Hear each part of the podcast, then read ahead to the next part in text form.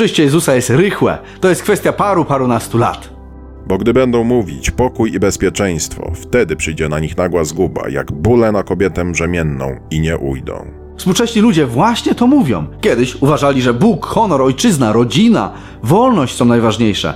Dzisiaj najważniejsze jest pokój i bezpieczeństwo. Mówią tak, jak na przykład ta posłanka. Nasze zdrowie jest najważniejsze. Najważniejszym prawem jest prawo do zdrowia i życia. Tak uważają prawie wszyscy współcześni. Kiedyś mężczyzna wolał umrzeć niż na przykład stracić honor. Wielu reformatorów było spalonych żywcem na stosach za wolność wyznania, bo życie nie było dla nich najważniejsze. Dla ludzi żyjących współcześnie jest to nie do pojęcia. Wszystkie działania, czy to te covidowe, czy proekologiczne, czy antyterrorystyczne, mają jedną wspólną cechę.